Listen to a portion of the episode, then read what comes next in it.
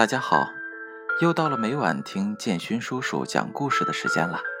今天呢，建勋叔叔要给大家分享一本书。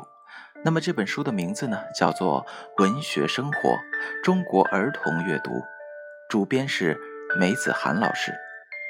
这本书呢，一共有春夏秋冬四季卷。那么今天呢，建勋叔叔要给大家分享的是第四季冬季卷。首先翻看这本书，梅子涵老师为他写了一篇序，序的名字叫做《贫穷也要高耸入云》。书中是这样写的：很严格的说，中国儿童的文学阅读、童话阅读，在世界的景象当中属于贫穷。很严格的说，中国儿童的文学阅读、童话阅读。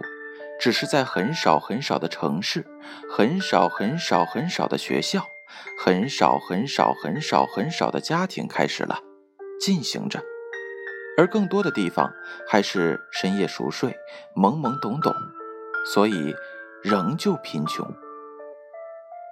很严格的说，中国儿童的文学阅读、童话阅读，捧在手里的是经得起抚摸、珍惜的。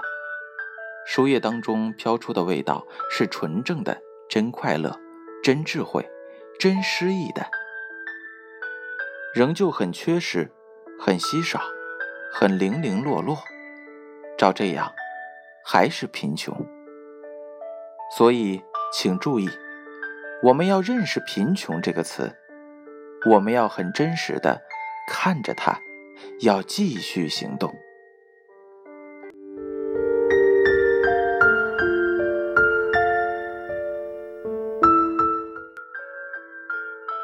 要热情持续，行走持续，大声疾呼持续，大声朗读持续，娓娓讲述持续。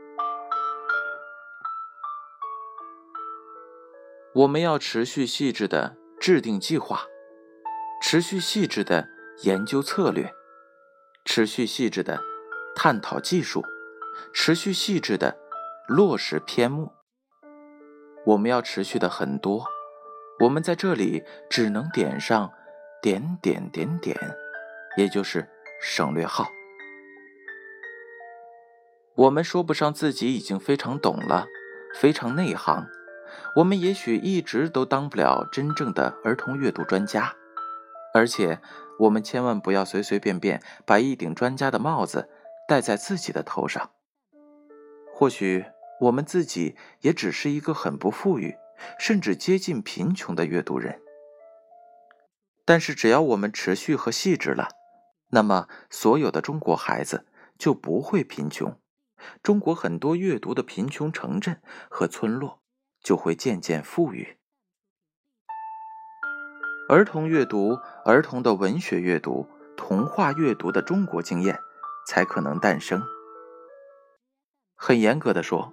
中国儿童的文学阅读、童话阅读，乃至整个阅读的系统经验还没有，这又是一个贫穷。这一切都是因为伟大的中国还要热情、蓬勃、非常强大的持续。我们想高耸入云，我们想写出一个优美的中国童话。一个最大的国家的童话，因而也是一个最大的世界童话。高速公路继续建造，高速铁路继续铺设，火箭卫星继续发射。未来的那些建造人、铺设人、发现人，他们会大声的对你说：“我是读过儿童文学的，我相信童话。”那时，他们就真的有力量了，也有诗意，让中国很优美的耸入云霄了。那时候，我们已经老了。那时候，我们可能已经和那个会算数的大象一样，回到了零。但是，那时我们会有一个碑。上面优美的写着“儿童阅读点灯人”。那时会有人指着说：“这个点灯人也和高耸入云有关系呢。”让我们献上鲜花吧，让我们唱一首感谢的歌吧。这一切的话都不属于伤感，而是分外高亢。这一切的话不是说的结束，而是继续，而是持续。继续吧，中国的儿童阅读，持续。我们的童年。好了，梅子涵老师为这本书写的序，建勋叔叔已经读完了。那么接下来的几天时间里，建勋叔叔也会将这本书当中的一些精彩片段和大家共同分享。也希望届时能够收到听众朋友们您的反馈，让我们一同热爱中国儿童阅读，一同关注。